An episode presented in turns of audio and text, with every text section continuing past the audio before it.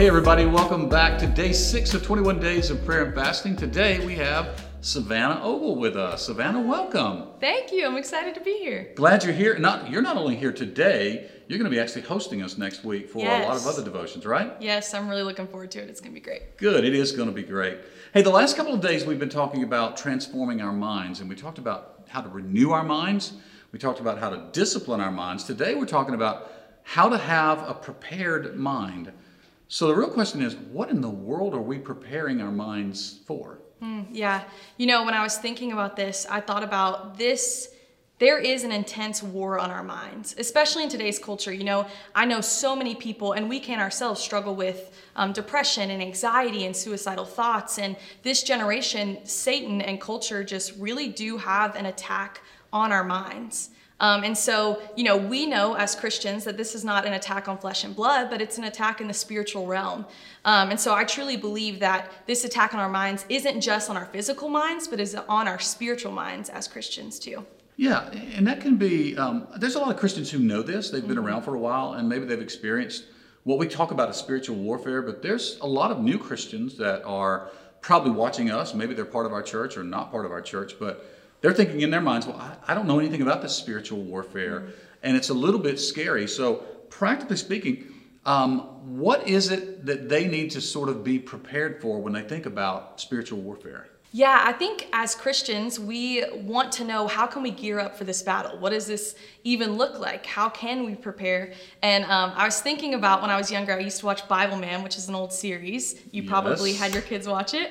Um, it was a great show, great show. And it was about a man who accepted the salvation of Christ. And so he wanted to fight for the truth. And so every episode, it would start with him getting ready. And he would put on the full armor of God, the armor of God that Paul talks about in Ephesians 6.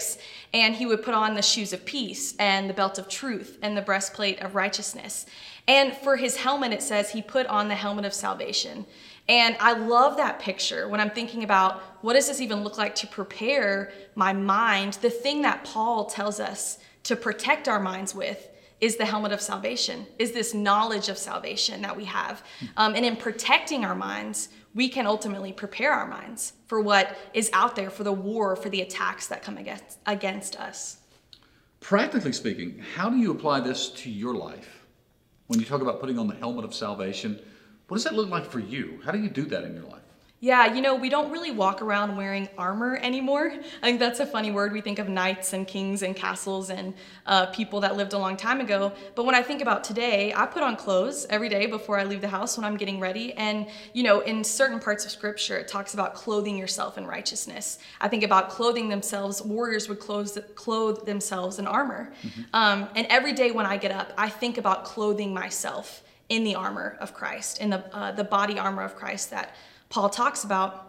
And so every day when I get up, I want to put on the shoes of peace. I want to walk in peace. And I want to have the truth wrapped around me. And I ultimately I want to be protected by salvation. And so I want to remind myself of who I am in Christ and this salvation that He has so freely given to me. Um, that it's not anything that I did. I could not even earn it, even if I wanted to. But it's the knowledge of this salvation that does protect my mind so that when things and people and the enemy come to attack or try to convince my mind of something that isn't the truth, I can be reminded no, no, no, I'm protecting my mind with salvation. I am a child of God. I have been saved um, through faith. And so that's how I do every morning. I'm putting on that armor, I'm clothing myself just like I would every day. So, in other words, you don't have to fight with your own strength. You fight with the strength that God has given you Yeah. through salvation. Yes, yes. One of our scriptures today is 1 Peter 1 13, and it talks about how we can put our hope in this gracious salvation um, that we did nothing to earn. And so, like you said, it's not through um, us fighting in our own strength and our own power, but it's us putting our hope in this salvation, in the salvation that protects our minds and ultimately prepares our minds in Christ. All right, so one final thing. If you could say one more thing to everyone listening on how to prepare themselves, what would you say to them? I would say first, you are not alone when you're experiencing these attacks, that everyone experiences them And as followers of Christ, we have to be reminded and we have to surround ourselves with people who are going to remind us of this truth because we know we can all play tricks in our mind and we can let our mind wander. Um, we can get fearful and full of worry.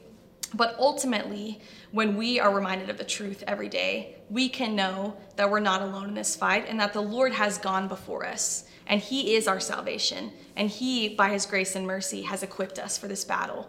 Um, so, as we're trying to get prepared, as we're trying to gear up, um, as we're trying to clothe ourselves in the armor of God, we can ultimately rest and we can have hope, like we talked about in 1 Peter this hope of salvation. So, you're not alone in this battle that we face. You're not alone um, in the war on your mind, but you have an army of believers with you that will help you put on the body armor of Christ and ultimately prepare your mind for all that He has for you.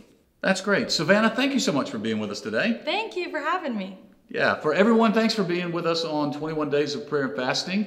You know, in Scripture, in the Psalms, there's a phrase that says Selah, which means to pause or to reflect on what you've just read and you've just contemplated. Tomorrow, that's what we're doing. We're gathering together and we are contemplating all of the things that we've learned thus far, and we're going to worship together. So we invite you to join us in person at Mount Paran North or online at 945 or 1115. And then on Monday, we'll resume our 21 days of prayer and fasting devotion, and Savannah will be hosting with us, and we can't wait to see you there. God bless you. Have a great day.